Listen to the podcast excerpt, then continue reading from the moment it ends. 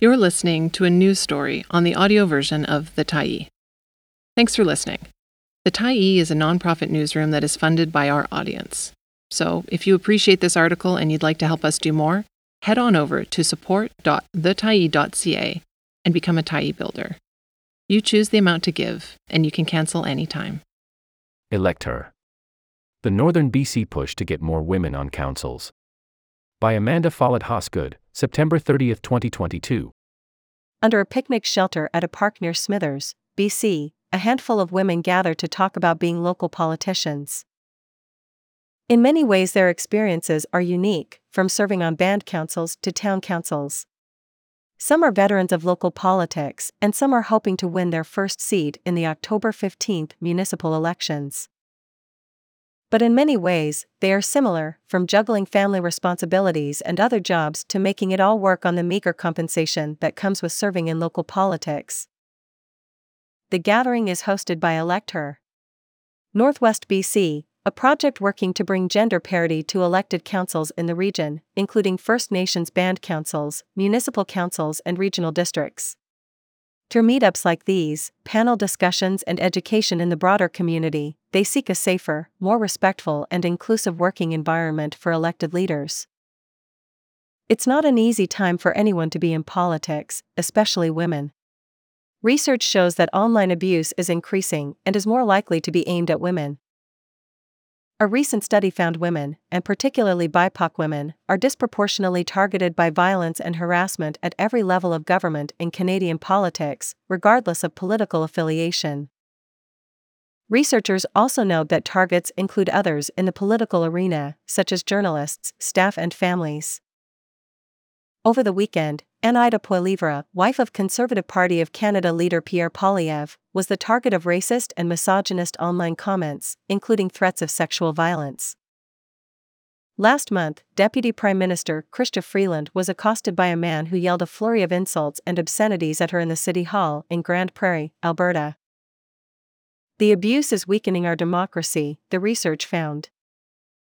The women sitting around the picnic table, sharing snacks and conversation, agree. Casda Thomas is a Smithers Town councillor approaching the end of her first term. She recently made the difficult decision not to run again. The past four years threw a lot of curveballs, from a stint as acting mayor, something she describes as both challenging and rewarding, to the pandemic, and a shift in how the public communicates online. It's scary, she says about the vitriol she sees aimed at local politicians.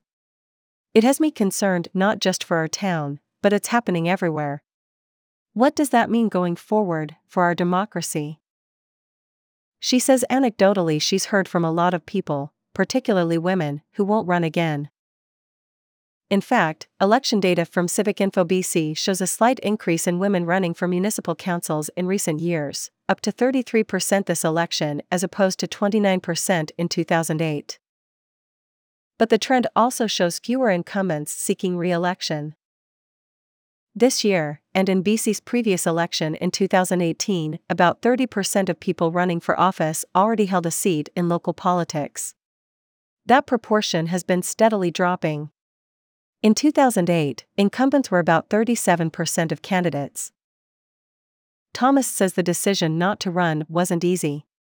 Much of the experience was positive, she says, and her council functioned well and most interactions with the public were constructive. She says the key factor became prioritizing family and wellness. Can I make it work for another four years? Yes.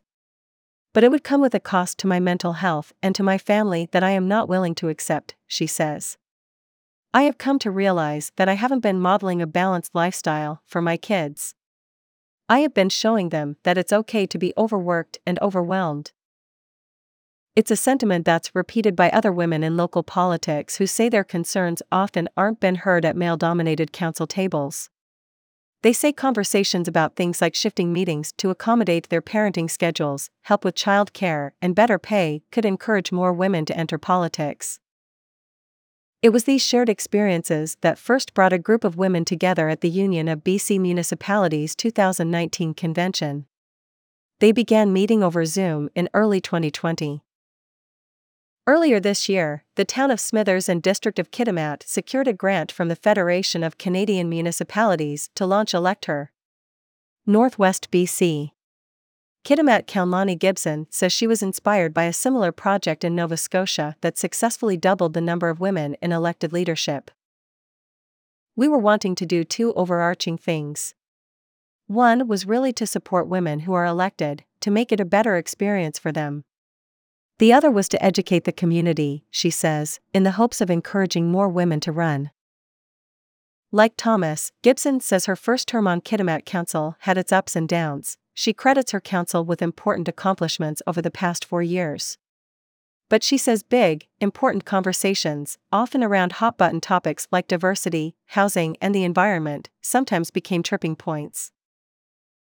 She sees room for training in the skills that would help facilitate better collaboration and conversations. There needs to be institutional reform if we're going to actually hear each other and be able to make decisions together in a collaborative way, she says. The process just doesn't make space for including these diverse views. That includes the topic of salaries, an often awkward conversation for councils to have about how much to pay themselves from the municipality's coffers. In July, CBC assessed salaries of municipal council members across the province. Prince George, a city of 74,000 people in the northern interior, was the only northern municipality to make the top 20 with a mayoral salary of $130,517 and councillor salary of $37,908. Kitimat and Smithers sat significantly further down the list, with councillor salaries at $25,000 and $16,000, respectively. Gibson says that during her term, Kitimat Council raised compensation for councillors from what amounted to about $14 an hour, or less than minimum wage, to about $24 an hour. While some believe the job should be treated as a community service, that can present a barrier to people who can't afford to take a pay cut in order to run for local office. Layer on the need for childcare and a lack of benefits or pension, and for many, single moms, for example, it just doesn't work. I would never have been able to do this if I didn't have a spouse to pay our household bills and provide free childcare for all the evening meetings, Gibson says. When she started in 2018, Gibson says she found herself juggling the challenges of her law career, council commitments, and family life. Council meetings were held in the evenings, overlapping with what she describes as her most important job parenting her son, and something had to give.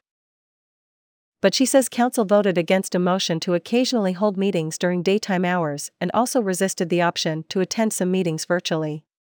It wasn't long before she felt she needed to give up her job as a lawyer to make it all work. She says the lack of compensation is the biggest reason she isn't seeking re election. I have really enjoyed it and I really wish that there was some form of pension so that I could justify just giving up my other job and continuing to do this, Gibson says. There are not enough hours in the day to take care of my child, worry about my aging parents, and carry those two jobs that both have heavy burdens, she says. I felt a really a firm unwillingness to recognize that I had unpaid work in my home that was as important as their paid work during the day. Gladys Attrill was first elected to Smithers Council in 2014 and won the mayor's seat in a 2020 by election. She's committed to running for another term, but says she's seen a distinct shift over the past two years in how some community member engage online with local politicians. I do think what we're seeing across communities is that there is an attrition of previous local government officials, and it is a reflection of the difficulty of the last term, she says. My biggest hope is that we will re-establish positive social norms again in how we treat each other, she says. The world is a bit changed and it's a big learning experience for all of us, but how we treat each other still really matters. Being an elected leader in a small community is especially challenging, Thomas says. I found the hardest part was when you walk down the street and someone you know gives you the brush off, she says.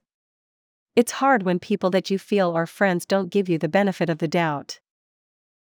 For those serving on First Nations band councils, there is an added layer of intimacy as most have either family or lifelong connection to others in the community, adding pressure to the job. Kayla Mitchell, a band counselor in the Wet'suwet'en community of Witset, compares it to being in a glass bowl. She's halfway through her two year term and hasn't decided if she'll run again. In Indigenous community, we're very close knit and everybody's either related or knows people, she says. With the layers of trauma that our communities have experienced, we've also experienced high levels of lateral violence, so there are times where I can feel a tinge of that lateral violence and it can weigh heavy on my emotional wellness. She says she's developed tools to better understand where community members are coming from and to protect herself.